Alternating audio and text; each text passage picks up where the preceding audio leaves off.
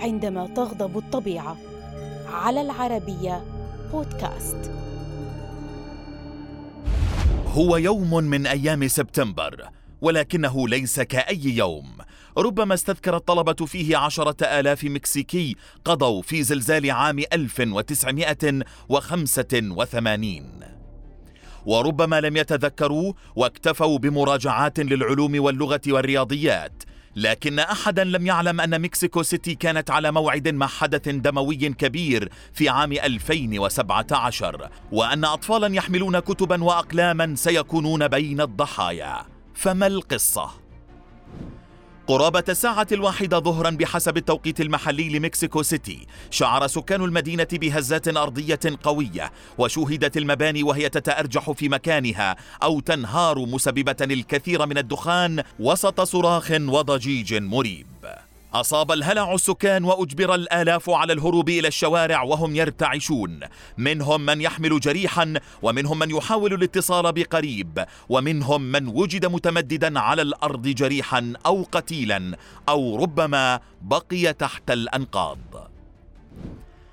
حدث مهول وسط المدينة التي تقع في بؤرة زلزالية كانت على موعد مع كوارث طبيعية متكررة. أقساها حدث في نفس التوقيت في عام 1985 وكان زلزالا راح ضحيته عشرة آلاف مكسيكي. انقطعت الكهرباء وخطوط الهاتف على نحو مليوني شخص من سكان العاصمة وحذر مسؤولون السكان من التدخين في الشوارع لاحتمال تسرب الغاز.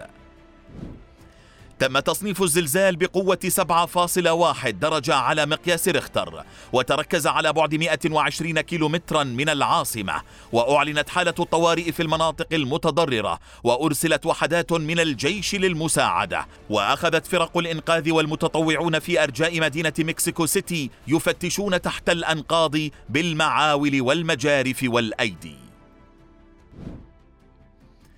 تسبب الزلزال في انهيار أكثر من أربعين مبنى ثلاثون منها في العاصمة وحدها. لكن الأسوأ كان رائحة الموت التي انبعثت من إحدى مدارس المدينة حين أعلن أن أكثر من عشرين طفلا وشخصين كبيرين عثر عليهم قتلى فيها.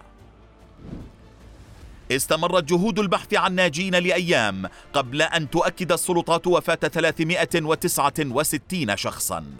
مقابل أربعة آلاف وستمائة وثلاثة وثمانين شخصا أصيبوا في الزلزال بين مكسيكو سيتي وموريلوس وبويبلا.